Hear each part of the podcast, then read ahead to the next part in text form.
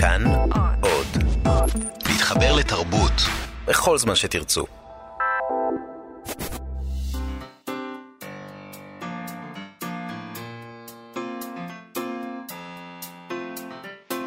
מה שכרוך. עם יובל אביבי ומה יעשה לה. צהריים טובים, אנחנו מה שכרוך, מגזין הספרות היומי של כאן תרבות. אה, שלום לכם, תודה שאתם איתנו. איתנו באולפן אה, גם שיר אייזיק וחן עוז, שעושות איתנו את התוכנית בהפקה ובביצוע הטכני. אה, וגם ציל אברהם כבר כאן, עוד מעט נדבר איתה על קפקא. אה, בפינה שלה ציל אברהם מחפשת עבודה, נראה מה יש לקפקא להגיד על זה. אה, ואם כבר עבודה, נדבר קצת על אה, הקושי בפרנסה. אה, מכתיבת פרוזה בישראל. אה, נדבר על ראיון של גלית דהן קרליבך, הסופרת שהיא נתנה לידיעות אחרונות. אה, ואם נספיק, נגיע גם להמלצות הקריאה של דונלד טראמפ, הנשיא, לשנת שנה. 2018. כן. הוא גם כן רוצה להמליץ לנו על כמה אה, דברים. לפני כל הדברים האלה, נזכיר לכם, כרגיל, לחפש את אה, כאן אודי בחנות האפליקציות. זה היישומון שלנו, שבו אפשר להקשיב לכל התכנים שלנו, אה, וגם תכנים אחרים אה, של כאן.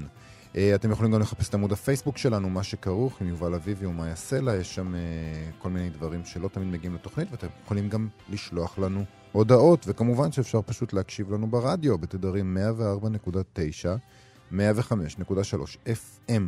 נתחיל, כמו כמעט כל אה, יום השבוע, אנחנו חוגגים את השפה העברית לרגל יום השפה העברית שיתקיים ביום חמישי הקרוב. המון המון אירועים בבית האקדמיה ללשון עברית בגבעת רם בירושלים. אתמול דיברנו על זה קצת עם אה, רונית גדיש, שהיא המזכירה האקדמית של האקדמיה ללשון עברית. אה, יהיו שם אה, שלל פעילויות ורבי שיח, ועל חלק מהם אנחנו גם אפילו נדבר ב- בימים שנותרו לנו לשבוע זה. נכון, ידברו שם על השפעות זרות על העברית, על ההומור בשפה העברית ועל מלחמת השפות באקדמיה ובמדע, וגם יהיה שיח על בעיות בהבנת המקרא, על הבעייתיות של בני הדור הנוכחי בהבנת העברית התנ"כית. הבנת המקרא, זה נחמד. הבנת המקרא. חמודים שם. Uh, חוץ מזה פתחו שם בכמה פעולות מקדימות uh, שנועדו לחגוג את העברית. אחת מהן היא עברית על קרטוני החלב. באתר האקדמיה מכריזים כך, אם רכשתם לאחרונה קרטוני חלב, אולי נתקלתם באיורים חביבים על הקרטונים למילים עבריות מחודשות. היוזמה בשיתוף uh, חברת תנובה זו השנה השנייה מעודדת את הציבור לחגוג את יום העברית במילים עבריות במקום במילים לועזיות נפוצות. נכון, בשנה שעברה הם כבר התחילו עם הנוהג הזה, אה, ואני לא שותה חלב, אז לא שמתי לב. מצטערת. אה, לא, זה נורא חמוד, אם כי אני חייב לומר שלי אישית זה גורם לחוש שאנחנו קצת מתייחסים כאן למילים אה, בעברית כמו שאמריקאים מתייחסים לילדים שנעלמו. או נחטפו, שהם מדפיסים שם את הפנים שלהם על קרטוני חלב כדי לעזור במציאתם. אז מי יכול לעזור לנו את המילים, למצוא את המילים בעברית? כנראה שמישהו חטף את כל המילים ב... אה, בעברית. כן, גם מתעלמים כאן מאוכלוסייה מאוד מאוד גדולה של טבעונים, שאני בטוחה שהעברית מאוד מאוד חשובה להם, ואני חושבת שצריך להתח- להתחיל להדפיס גם על אה, חלב סויה, אולי זה קורה. או חלב שקדים, או לא יודעת בדיוק. האמת. את צודקת מאה מה אחוז. זה? זה? גם בארץ יש המון טבעונים. נכון. למה אתם מתעלמים מהם? ולאותה חברה שאיתם יש את השת"פ אה, הזה, את השיתוף פעולה הזה, יש חלב סויה, יש להם ליין שלם של... אז אולי זה אה, כן מודפס על חלב סויה. אני גם לא אנחנו- שותה חלב סויה. בבית יש לנו קרטוני חלב סויה וחלב שקדים וכל הדברים האלה, כמובן. ואני צר לי להגיד שלא ראיתי מילים בעברית על אוקיי, הקרטונים. השנה המילים שמופיעות על הקרטונים למי שמאותגר אה, חלבית אה, הן אה, ברדס, שזו הדרך הנכונה להגיד קפוצ'ון, נבטן, שזה GPS, תשר, שזה טיפ, אה, שאנחנו, זו מילה שאנחנו מכירים, מצבע, מצבע? שזה טוש, מצבע, כן. שזה, אני לא יודעת אם זאת מילה טובה. לא? מצבע? אני אה, מאוד תעביר אוהב. לי את המצבע, בבקשה. נשמע, מצבע נשמע לי כמו משהו מאזור הפליירים וה... טוב, מצבע. נכון, כי זה מכשיר, בגלל זה לא, גם הם אבל הלכו על זה. שמצ... זה זה טוש, זה מכשיר שמציירים איתו, לא מכשיר ש... זה לא מברג. את רוצה מילה אחרת? אני לא, לא אכפת לי, אני, אני בסדר, מצבע, אני אתרגל לזה. בסדר גמור. את חושבת, זה תמיד מדהים אותי, האם אנחנו נצליח להתרגל לזה? כי, כי להגיד ברדס במקום קפוצ'ון, מה, אני, אני אגיד לבן שלי עכשיו, אה, חמוד, אה, תלבש את הברדס, כן, צריך תגיד לו? ללכת לבית. ספר. כן, אבל זה, אני מרגיש כאילו אני בשר הטבעות אם אני אומר ברדס. תלבש את הברדס, קח את החרב ונלך גם למורדור. תלבש, אתה צריך להגיד לו, כדי שהוא יבין אותך, אתה צריך להגיד לו, תשים את בדיוק, הקפוצ'ון. בדיוק. תכף נגיע גם. לעניין הזה. אוקיי, אה, עוד מילים מקרטוני החלב, תצרף, שזה פאזל. גם מילה מוכרת. מוכרת. ומטענית, זה המילה ממש מצוינת. מטענית, את יודעת מה זה? זה טנדר. אני לא ידעתי שטנדר זה לא בעברית. אה, טנדר. טנדר, לאו זה בעברית. מטנדר, כן. אה, לא חשבתי שזה מטנדר אה, ברכות. אה, מקר, מקר, זה קולר. אין סיכוי שאני אצליח להתנהג לעניין הזה. והאהובה עליי אישית באופן אה, אישי, המילה העברית לקונפטי. פתיתונים. פתיתונים. זה נחמד דווקא, זה מאוד נחמד, נכון. אבל זה מאוד מאוד קרוב לפתיתים. ופתיתים... בגלל זה זה נחמד, כי זה קרוב למשהו אחר שקשור איכשהו, אני שנראה מה... כמו מהיום בכל מסיבה שבה משפריצים את הדבר הזה וזה, אני אומר, או, תראו, פתיתונים. פתיתונים. אה, כולכם הרי פתית שלג ייחו- ייחודי. נכון? אז כולכם המילניאלס. להזדהות את זה. עם הדבר הזה יש מעוץ, שזה ספרינט, אוהב. אה, על ריח לדאודורנט, אה, שזה לא בדיוק מילה, על ריח. זה נכון. קצת עצלות, אבל אה, אה, אולי זה דומה לסך רחוק. למרות שסך רחוק, כן, לא הייתי אומרת שזה תפס, אבל זו מילה שמצאה חן, ואהבו להשתמש בה בהומור, את- בזמני. את יודעת שבשיחות מקדימות עם רונית גדיש, היא אמרה לי שכל העניין הזה עם סך רחוק הוא, אה, הוא פיקציה, הוא אף פעם לא הייתה מילה, זה אף פעם לא היה מילה רשמית שממש הכניסו לתוך המילון, זה משהו שכזה שזה אולי חצי בדיחה של Mm. בן יהודה עצמו, Mm. אה, זה היה מאוד מפתיע. אה, עוד מילה חמודה, קורקינט, גלגינוע, אני אוהב את זה. זה נותן את התחושה הזאת של המשחקיות, גלגינוע, אם כי אני מתעב את כלי הרכב הזה. אה, ושיחוח, שזה צ'אט. ועלילון, קראת עלילון בזמן האחרון? עלילון? עלילון זה קומיקס. Mm. אני רוצה לדעת מה המילה העברית לרומן גרפי, זה יותר דחוף לנו. אוקיי. מאשר אה, עלילונים. עוד אה, דבר שיש באתר האקדמיה ללשון הוא חידון, שזאת הדרך שלהם אה, לכנות מבחן אמריקאי בעברית. מבחן אמריקאי. הוא אמריקאי, אין מה לעשות. שואלים שם למשל, איך נכון לומר? אני אוהב לרכוב על אופניים חשמליים אל הבית ספר. ברור שלא, מה זה אל הבית ספר? מי מדבר אה, ככה? אני אוהב לרכב על אופניים חשמליות בדרך אל בית הספר. שלל שגיאות פה. אני אוהב לרכב על אופניים חשמליים בדרך אל הבית ספר, או אני אוהב לרכוב על אופניים חשמליים בדרך אל בית הספר. התשובה הנכונה היא כמובן הרביעית. אה, זה, כן, זה חמוד. זה חמוד מאוד. הם, מבלבל. הם, ממשיך, הם ממשיכים עם החמידות, כי למשל, נגיד, הם שואלים איך נכון לומר על כל מיני דברים, ואחת השאלות היא, המורה ללשון היא המורה, היא מורה מספר אחד, המורה ללשון היא המורה הראשונה, המורה ללשון היא מורה מספר אחת, או המורה ללשון היא מורה number 1. טוב, זה... אבל זה נחמד שהמורה היא ללשון, כן? זה מה כן. שחמוד בעיניי. אני הייתי בוחר בד', היא number 1, אני חושב שזה... אבל כמובן שזה ג'. אוקיי, ויש גם את פיל, סוס, יונה וכבשה נכנסו לש... לשיעור. איזה קול לא תשמעו? גאיה, צהלה, המיה או חצצור. גאיה היא התשובה, ויש גם הסבר, פיל מחצצר, לא ידעתי את זה, או מחצרץ. אה, מריע, תוקע ונוהם. סוס, צוהל, צונף או נוחר. יונה, הומה, או בתנ"ך היא גם הוגה או. מהגה. הוגה! וואו. אה, וכבשה פועה. אז זה אף אחד לא... אה, מה הוא לא... לא, לא גועה? אה, כן. חבל. עוד שאלה חשובה מאוד, שכבר אה, נגענו בה אה, קצרות מקודם, אה, פעלי לבוש. מה עושים עם נעליים, כפפות, כפתורים וצעיף? כי אנחנו שמים נעליים, שמים כפפות, שמים כפתורים ושמים צעיף, אז לא. לא, לא שמים כפתורים. תופרים כפתור. מה זאת אומרת? מכפתרים כפתור? או מכפתרים כפתור. לא, לא מכפתרים כפתור. אוקיי. נועלים נעליים, עוטים כפפות, כפתורים פורפים, לפרוף אה, כפתורים. כן, נכון. אני חשבתי על לתפור כפתור, ישר כמו... אתה יודע, כי הוא אה, נפל. אה, כמו בלבוסטה, את אה, אה, תופרת. כי בין הדברים המעטים שאני יודעת לעשות בתחומים האלה, אה, של להיות טיפה בן אדם יעיל בעולם, אה, אני יודעת לתפור כפתור, ואני אני מאוד גאה בזה. אני אבוא אליך עם זה, כי אני. לא יודע. אל תבוא. אה, צעיף כורכים. אה, לכרוך. והם מזהירים שם, לא כל דבר צריך לשים, לא כל דבר צריך לשים. אה, כן, אבל אה, אם אתה רוצה שיבינו אותך, כדאי שתשים את זה. אה, יש שאלה חשובה שאנחנו גם אה, אה, הגינו בה פה על הגייה נכונה של אה, שמות של ערים בישראל. אה, התעסקנו בזה גם אה, ב- בעניין הזה של חולון, מהמם. שאני קראתי לה חולון, או חולון, אה, אבל היא עיר שנבנתה על חולות, נודדים, וזה חולון מחול. נכון. אה, אנחנו דיברנו גם על חיפה בהקשר הזה, או חיפה. החלטנו על חיפה. אני החלטתי על חיפה כי החיפאים אומרים חיפה. נכון. שזה השם הערבי, נכון? שזה דבר יפה שבעצם אה, החיפאים אימצו לעצמם את השם הערבי של העיר שלהם. אה, זה לא העיר שלהם פשוט. אז הם אה, של באו. זה כבר היה, והם פשוט ככה קוראים לזה. אתה כאילו, הנרטיב הזה כל כך מוטמע בך. ארץ ללא כן. עם, לעם ללא ארץ. מה נכון. זאת אומרת? נכון. אז יש לנו גם את כפר סבא, כפר סבא, צריך להגיד, לא כפר סבא. באמת? סבא, מה- מהסב, מילה ארמית המותאמת בעברתה האחרונה. כפר סבא. כפר- כפר סבא, סליחה, כפר סבא. אין סיכוי שזה יתפוס אצלי. ושדרות. שדרות? בשין שמאלית, שדרות. כן, לא להגיד שדרות. נכון. בסדר. את זה אנחנו יודעים. אוכל. אוכל. מה לא כדאי לאכול, מאיה? אה, פתחה, תמלי, מרקוע, מרקוע, סליחה, או פצפוצי תירס. פצפוצי תירס זה קל, זה נשמע כמו אוכל, נכון? זה פופקורן. ומה שלא כדאי לאכול זה פתחה, שזה הפלטה, לוח של אה, צייר למשיכה אה, ולערבוב של פתיחה. צבעים. mm.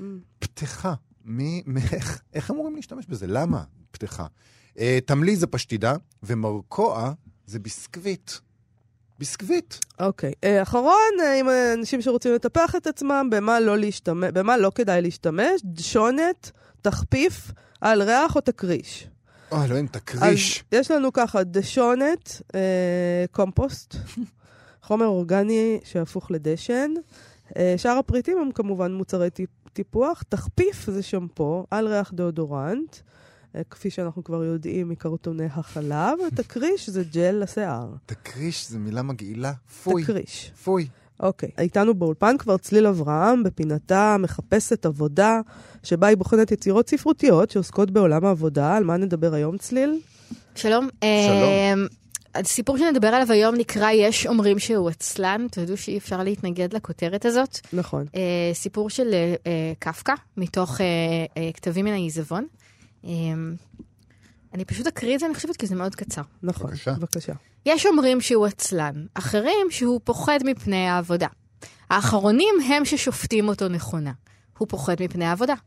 כשהוא מתחיל איזו עבודה, יש לו הרגשה של אחד שחייב לעזוב את ארץ מולדתו. לא ארץ אהובה, ובכל זאת, מקום רגיל ומוכר ובטוח. לאן תוליך אותו העבודה? הוא מרגיש כאילו מושכים ומרחיקים אותו, כמו כלב צעיר מאוד, חששן שגוררים אותו דרך רחוב בעיר גדולה. לא הרעש הוא שמסעיר אותו, הרי לא יכול לשמוע את הרעש ולהבחין בו בין מרכיביו, מיד היה שוקע בזה ראשו ורובו. אבל הוא לא שומע אותו. גוררים אותו בתוך הרעש, והוא לא שומע כלום. רק שקט מיוחד במינו, שפונה אליו מכל עבר ממש, מצוטט לו. שקט שמבקש ליזון ממנו, רק אותו הוא שומע. זה מבהיל, זה מסעיר ומשעמם כאחד, זה כמעט בלתי נסבל. עד היכן יגיע? שניים, שלושה צעדים, לא יותר.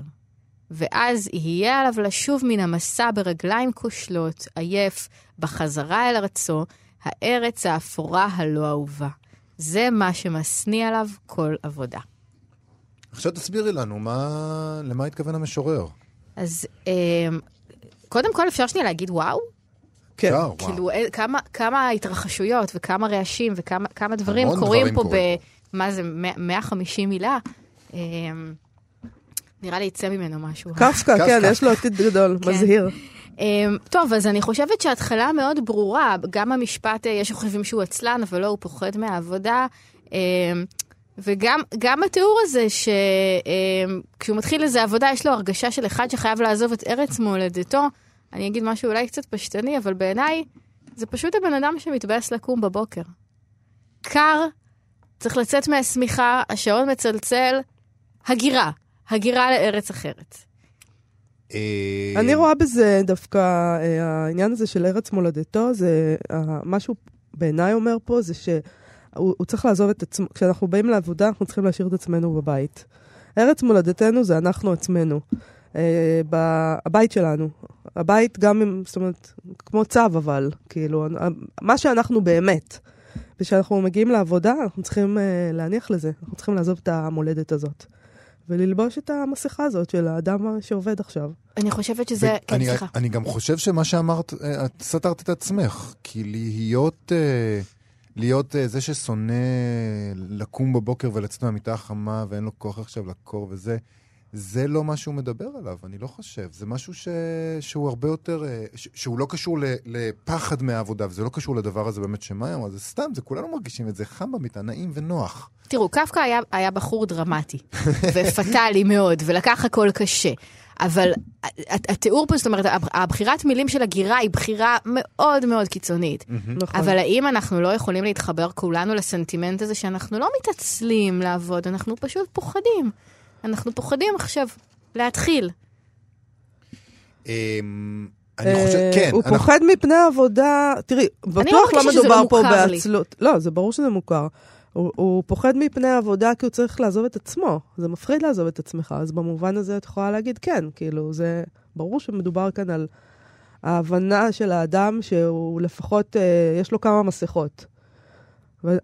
ולעזוב את המסכה, במקרה הטוב, אם, אם יש לו מזל, אז הוא עצמו בבית. יש כאלה שגם בבית הם לא עצמם. כן.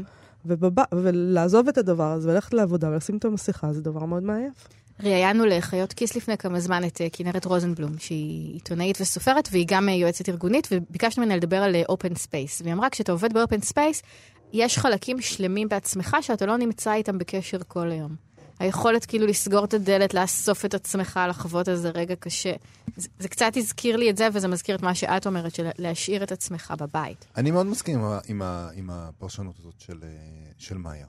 זה באמת, זה הפחד הגדול, העובדה שאתה עכשיו צריך להתחיל להתמודד עם כל מיני דברים שהם בכלל בכלל, אה, הם לא אתה, ואתה לא רוצה להתעסק איתם. אתה לא אמור להתעסק איתם, אתה לא אמור להיות בהצגה הזאת כל הזמן. זה קצת מזכיר לי... אני לא יודעת אם אתה לא אמור, אתה לא רוצה. אתה לא אבל רוצה. אתה כן אמור. כן, אתה אומר את זה לעצמך. כי משחר כן, האדם, הוא היה צריך לצאת מהמערה ולהיות רגע, אני, להתנהג. אני, אני חושב שהעבודה פה היא... אה, איזושהי פיגורה של הלהיות, של בכלל להתמודד, להתמודד עם העולם. כי, כי הדבר הזה של לעזוב את מולדתך, כמו שאת תיארת את זה, לשים את המסכה הזאת, זה כל אינטראקציה שיש לנו שהיא לא להיות בחדר הסגור לבד אה, ו- ולהתגרד. אה, זה קצת מזכיר לי את הטקסט הזה שאת סיפרת לנו עליו, לפי דעתי, חשפת בפנינו את העובדה שלא ריימונד קרבר כתב אותו, אלא עוזי וייל. כן. בהקדמה לספר שירים שעוזי וייל תרגם. שלפעמים אדם אה, חי את כל חייו. קורה שאדם נולד לתוך ארץ זרה, שלמרות שיש לו אם, אה, אב ואם, אחים ואחיות, שפה ותרבות, הוא בעצם ממקום אחר והוא לא יודע את זה. הוא כואב כל חייו, עד שהוא מבין, הוא מתחיל את המסע חזרה אל ארץ מולדתו, שמעולם לא היה בה, ואף אחד לא יכול להבטיח לו שהיא קיימת.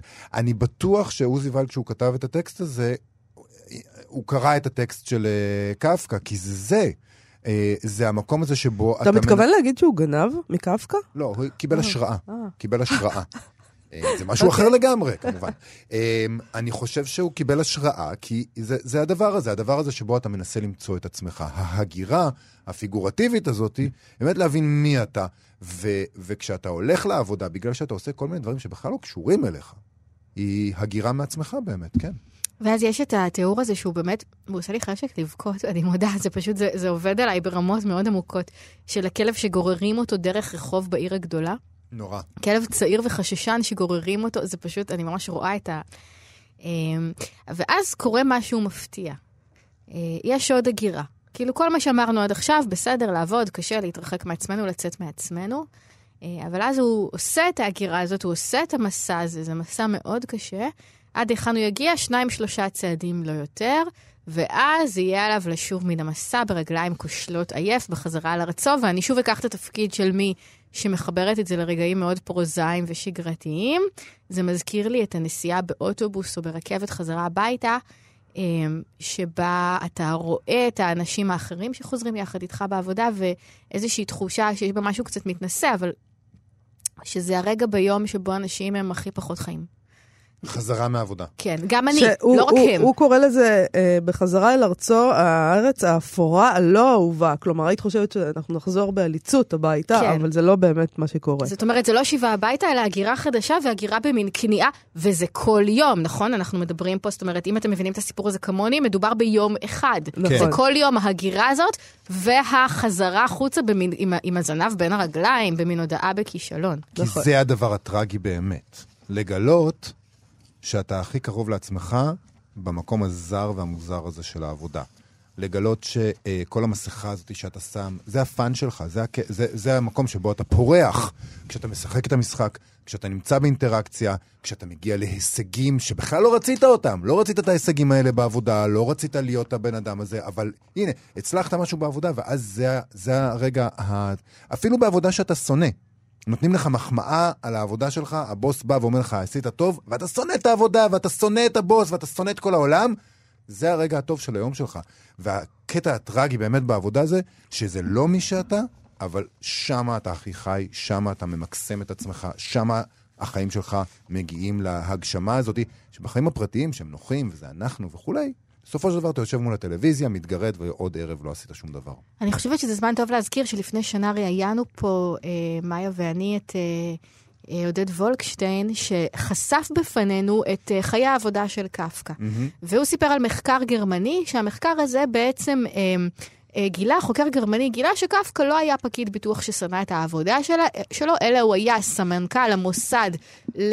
אה, ביטוח תאונות עבודה בבוהמיה, איש מאוד חזק בארגון שהיה אז ארגון כלכלי גדול וחשוב, ושהוא מאוד אהב את עולם הביטוח התעשייתי, שהוא היה חלק מהמכונה, שהוא הזדהה איתה, שהוא הזדהה עם העולם התעשייתי החדש והמודרניזציה, ושהמון מהספרות שלו נכתב בהשראת העבודה הזאת, אבל ממקום שמאוד דומה למקום שאתה מתאר, לא מתוך השנאה והניכור כלפי העבודה, אלא מתוך ההזדהות העמוקה עם העולם המוזר והמנוכר והתעשייתי הזה.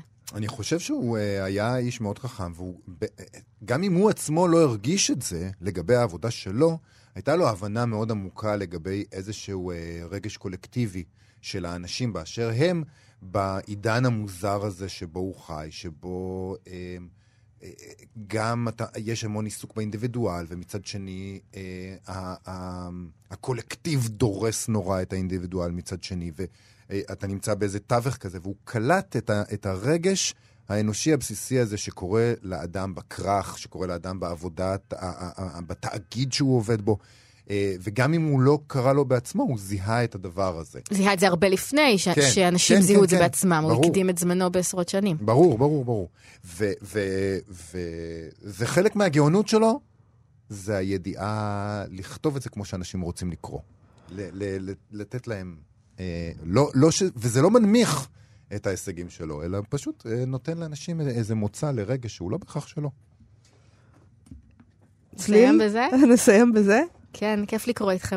תודה רבה לך. יופי של טקסט, תודה ניתן שהבאת רק אותה. את הקרדיט, יש אומרים כן. שהוא עצלן, זה סיפור שהתפרסם בספר היונה שעל הגג, מכתב אל האב ועוד כתבים מן העיזבון, תרגמה אילנה אמרמן, זה יצא בהוצאת עם עובד 2007. צילי אברהם, תמשיכי אה, לחפש עבודה עבורנו. תודה, תודה רבה. רבה. להתראות. אה, אנחנו כבר יודעים שאי אפשר להתפרנס מלהיות סופר בישראל, אבל זאת ידיעה כללית כזאת בדרך כלל, על פי רוב זה מסוג הדברים שאנשים לא נהנים לדבר עליהם, בטח לא בפירוט, כי, זה, כי הם מתביישים. אה, יש שיר של רועי צ'יקי ארד שנקרא התלוש והתרבות, שדי אה, מדגים את הדבר הזה, והוא הולך ככה, הוא קצר. התרבות היא הדף הכהה, ששמים יחד עם תלוש המשכורת, כדי שלא יראו כמה קיבלת. בול. אז השיר הזה מגלם בתוכו את הבושה, אם כי יש בו גם אופטימיות בעיניי, כי הוא לוקח בחשבון שיש תלוש משכורת. זה ממש מקום עבודה מסודר, מקום שיש בו תלוש משכורת, אולי אה, יש גם... אה, זכויות סוציאליות, זכויות, ביטוח ו- מנהלים. בדיוק, כן, כן, אה, פנסיה וכל מיני דברים נחמדים כאלה. אוקיי. בידיעות אחרונות התפרסם ראיון מאוד מעניין לפני יומיים עם הסופרת גלית דהן קרליבך. בריאיון מגדירים אותה כדוגמה מייצגת למצב המייאש של ענף הספרות בישראל. כיוון שהיא הוציאה שבעה ספרים, זכתה בפרסים וגם בשבחים מהמבקרים, חורשת את העולם בזכות תוכניות הכתיבה אליהן היא מוזמנת, אבל לא מצליחה לסגור את החודש. לפי הכתבה, הרעיון מתקיים לאחר שובה משהות של ארבעה שבועות אינטנסיביים בתוכנית כתיבה בינלאומית בספרד עבור נשים יוצרות מהמזרח התיכון. והיא באמת אה, נוסעת הרבה לדברים האלה, היא כתבה כמובן. כן, היא הייתה את, אה, באיואה, היא הייתה בסין. היא הייתה בסין. זה, היא, היא, היא יותר, אני חושב שיותר מסופרים אחרים, היא, נכון. היא מנצלת את העובדה שיש את האפשרות הזאת. נכון. אה, בכתבה מציינים שבתוכנית הכתיבה בספרד שאליה היא נסעה, העניקו מקום של כבוד לא רק למילים, אלא ברוח התקופה גם לעידוד נשים ליזמות ולפעולות לפעולות תרבותיות במדינותיהן. היא מספרת שם שהגעתי בהמלצתה של חברתי המחזאית הספרדיה ונסה מונטפורט, שאותה הכרתי בתוכנית הכתיבה בסין, שהזכרת רגע.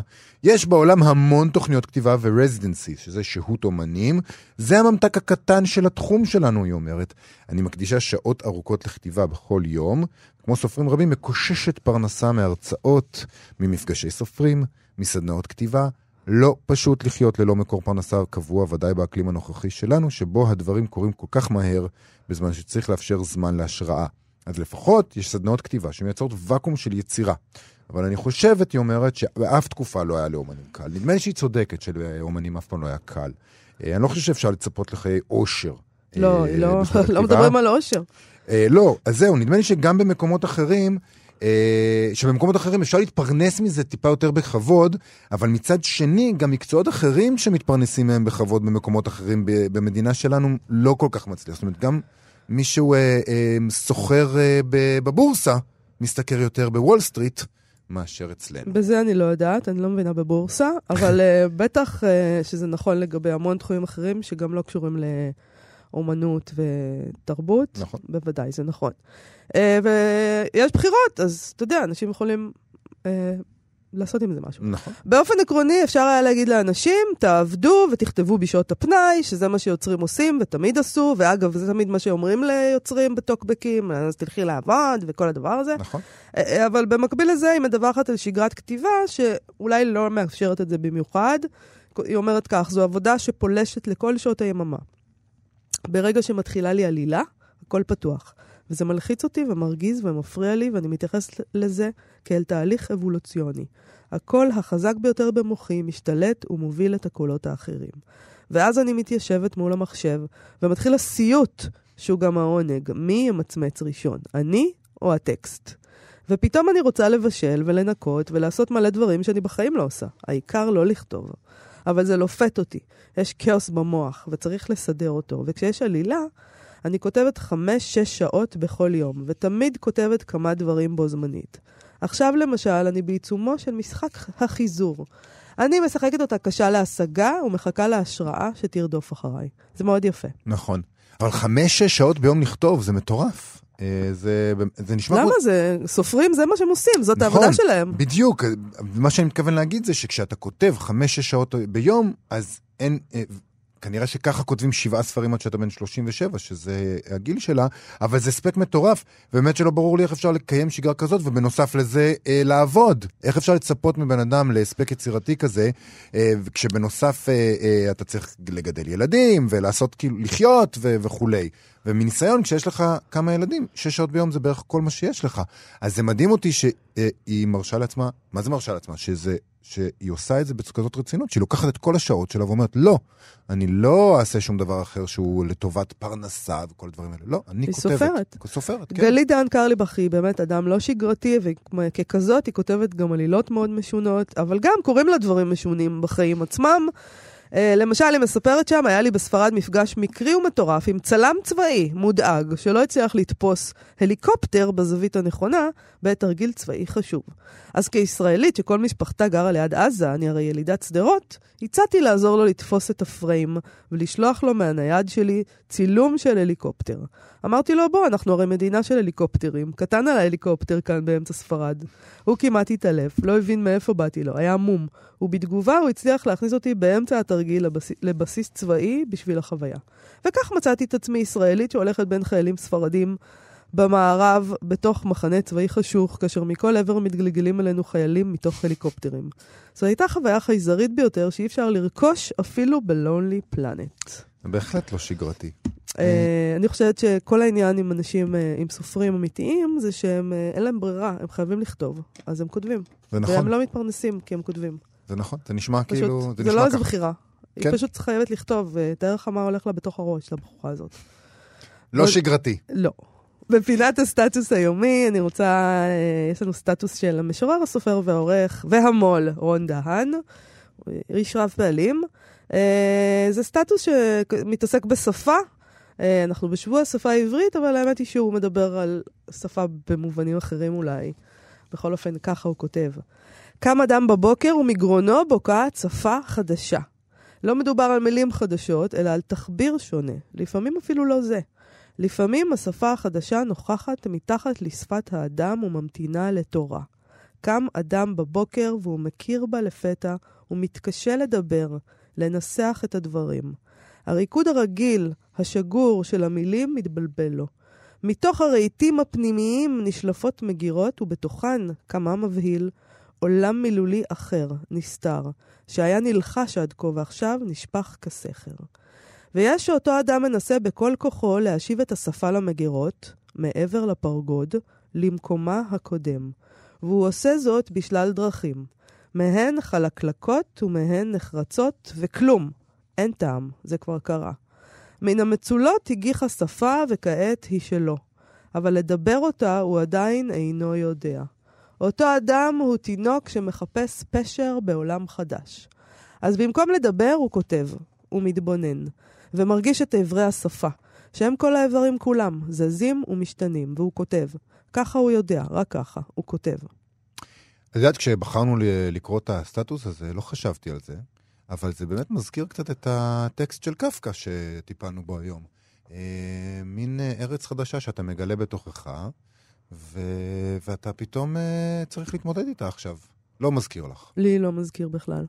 לא, כי אני לא חושבת שקפקא דיבר על אה, ארץ חדשה. הוא דיבר על, אה, על הפיצול הזה של אדם שהוא כמה דברים, שהוא דבר אחד בבית ודבר אחד בעבודה. נכון, ופה רון דהן ממש מד- מדבר על, אה, על אדם אחר, על ש... יציאה מהארון באיזה כן. אופן. על זה שפתאום אתה מגלה שאתה אדם אחר ואתה צריך להתחיל לה- להתמודד עם המציאות האחרת לגמרי. כן, לא יודע איכשהו זה התחבר לי. אה, אם אנחנו כבר בענייני אה, סטטוסים אקטואליים, כן, אז אה, בואי נקרא עוד סטטוס. נעשה שני סטטוסים היום, מי יגיד לנו לא? נכון. אה, ברוח עונת הפרסים, אה, שגם היא עכשווית מאוד. כך כותבת האמנית ענת בצר בפייסבוק. אה, ויש לה כותרת לזה, פוסט על ספרים שכתבו נשים על נשים לכבוד הרשימה הקצרה של פרס ספיר. נדמה לי שהיא כתבה פרס ספירה, עם א' בסוף. אה, ככה, אחד, לא סבלתי את היו הייתה של יעל נאמן, שבטח ייקח את הפרס, אז מה אכפת לה? היא חושבת אחרת אה, מהרבה אנשים אחרים. אה, פרט לחלקו הראשון של הספר, בו מתוארת ילדותם של פזית, גיבורת הספר, וחברי ילדותה בחולון, שהיה מרתק ומבעית ועצוב נורא, כל הניסיון לשרטט את דמותה של פזית נדמה היה לי כנקרופיליה גסה וחזרת הצדקה לתיאור חייה ומותה של אישה מאוד חולה.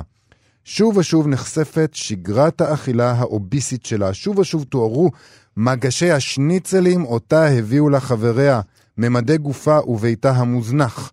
חברים אלה מעידים שהייתה זו אישה חכמה ומצחיקה, אך באופן בוטה לא מוזכרת בספר אף לא מילת חוכמה אחת מפיה, אף לא הערה נבונה או עצה טובה, ואין כל אזכור או זיכרון של איזו בדיחה או שנינות או סתם סרקזם טוב. כלום! ספר מעצבן מאוד. עכשיו, את. יודעת שמאז שהתפרסמה הרשימה הקצרה של פרס ספיר, אני מגלה שהספר הזה אה, אה, הכי מעורר, אה, אה, הוא הכי שנוי במחלוקת. באמת, דווקא חשבתי שזה ספר שכולם אוהבים. זו פעם לא. ראשונה שמישהו פה יוצא מהארון, כמו שרון דהן יצא מאיזה ארון נפשי.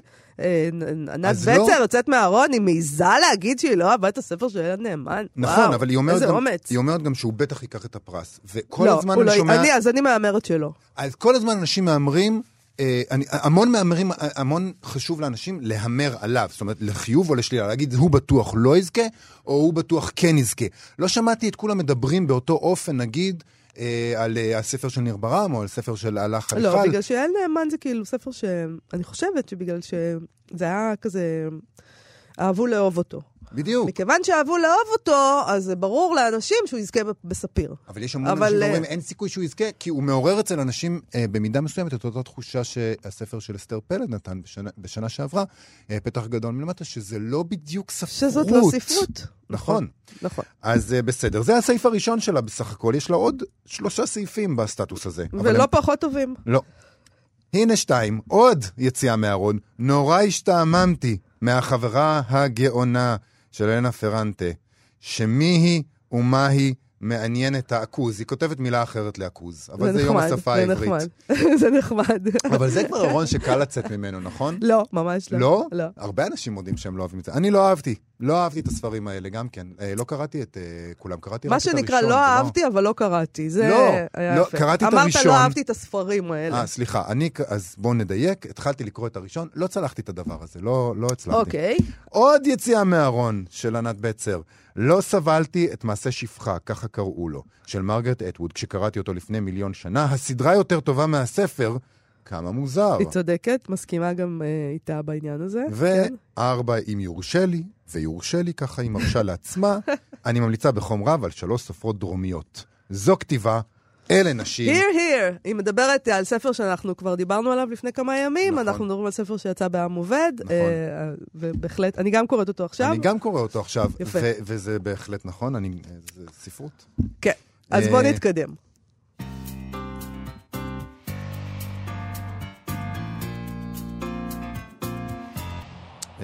לפני סיום, אנחנו בסיכומי שנה. אה, גם הגרדיאן בסיכומי שנה. אה, שם מפרסמים כתבה על עשרה ספרים שממליץ עליהם לא אחר מאשר הנשיא האמריקאי דונלד טראמפ. הוא המליץ עליהם השנה. לא, זה לא שהוא כתב מאמר עבור הגרדיאן. אה, את יודעת שההמלצות אה, ספרים והמוזיקה של קודמו, אה, ברק אובמה, הפכו לאיזה שם דבר, כן? כולם חיכו לפוסטים שלו בפייסבוק שהוא המליץ עליהם. אה, ברור מאוד שהכתבה הזאת רוכבת על השוואה אינטלקטואלית בין שני הנשיאים האלה. אגב, אף אחד לא חיכה לפוסטים של ברק אובמה, חוץ מכתבי הספרות המשועממים, שזה אנחנו. מה, היה לזה מיליוני לייקים ושרים היה ועניינים? לייקים ברגע של זה, אבל זה בדיוק הדבר הזה של להגיד כולם חיכו. לא, לא כולם חיכו, כולם חיו את חייהם בסדר גמור. אוקיי, כבר בהתחלה הם מצטטים אותו כמי שאמר שאין לי זמן לקרוא ספרים, ברור, אך עם זאת המליץ על כמה וכמה ספרים בטוויטר. בגרדיאן חזרו אל הספרים האלה והוסיפו ציטוט מביקורות עליהם, וגם ממה שטראמפ צייץ עליהם. אז למשל, יש שם את ה... uh, a, spiritual biography, uh, The Fate of Donald Trump, משהו דיוויד ברודי וסקוט למב, שתואר על ידי הגרדיאן ככישלון להכתיר את טראמפ בתואר אדם מאמין, מה שגורם למחברים לכתוב שאלוהים משתמש באדם הזה בדרכים שמיליוני אנשים לא יכלו לדמיין. אלוהים יודע, וזה מספיק טוב. זה מדהים, זה משפט מתוך הספר. כן, והביקורת של הלוס אנג'לס טיימס הייתה holy crap. טראמפ לעומת זאת כתב קריאה מעניינת, תהנו. הוא שליח האל. לגמרי, שליח האל. נסתרות הן דרכי האל. אבל אהבתי את הביקורת של ה-LA Times. Holy crap, זה, זה יופי. אמ, עוד ספר שהוא צייץ עליו, זה אה, ספר שנקרא The Russia Hoax, The Illicit Scheme to Clear Hillary Clinton and Frame Donald Trump, שכתב גרג ג'ארט. Uh, לפי הכתבה בגרדיאן, הכתבה עכשיו, um, נכתבה עליו ביקורת בפוליטי פקט. והם כתבו שם, בהגנתו על טראמפ, ג'ארט טוען מספר טיעונים שגרמו לנו להרים גבה. לעומת זאת, המבקר הספרות דונלד טראמפ כתב על הספר, זו אכן תרמית וציד מכשפות, שהותנה באופן לא חוקי על ידי אנשים בזויים. ספר נהדר. אוקיי, הם, הם מזכירים שם גם את הספר Why We Fight של סבסטיאן גורקה, שלפי הכתבה בגרדיאן, המחבר, שהוא יועץ ימין קיצוני של הבית הלבן, וכותב באתר הימין ברייטברט, לא רק מודאג מכך שתוקפים את טראמפ, אלא גם מהאיום על הציוויליזציה היודאו-נוצרית מצד ג'יהאדיסטים, קומוניסטים, סין, ועוד איומים לא ידועים של המחר. טראמפ כתב על הספר הזה, על האיש הזה, אדם מוכשר מאוד, שהכרתי היטב כשעבד עבור הבית הלבן, כתב ספר מצוין. הרבה ילמד מהקריאה המעולה הזו. ואחרון שלנו, יש שם עשרה, אז מי שרוצה ילך לגרדיאן ויקרא את כולם, לנו אין זמן להקריא את כל העשרה, אז נזכיר אחד אחרון. Um, The Briefing, Politics, the Press and the President, שכתב שון ספייסר, שהוא uh, uh, היה, uh, הוא מזכיר העיתונות של הבית הלבן לשעבר. הוא כתב ספר על העבודה בבית הלבן מול הנשיא, אה, ואיך זה היה אה, להתמודד עם כל הדבר הזה, שהוא החליט לעזוב, כן? אבל אה, בגרדיאן אה, כתבו עליו ביקורת, שבה נכתב שהספר נשמע כמו אה, חבר משפחה שמחפש דרך להסוות את ההתעללות שעבר. בעוד שטראמפ כתב על הספר הזה סיפור שנכתב עם לב וידע, ממש טוב, לכו קנו. אוקיי, אז... זה הסיכום. זה זמננו גם לסיים. אני נזכיר לכם לחפש את כאן אודי בחנויות האפליקציות. מדובר ביישומון שלנו, שבו אפשר להקשיב לכל התכנים שלנו. ובכלל של כאן תרבות. אתם מוזמנים גם אה, לשמוע אותנו בספוטיפיי ולבקר בעמוד הפייסבוק שלנו. תודה רבה לחן עוז ושיר אייזק שעשו איתנו את התוכנית. אה, אנחנו נהיה כאן שוב מחר, להתראות.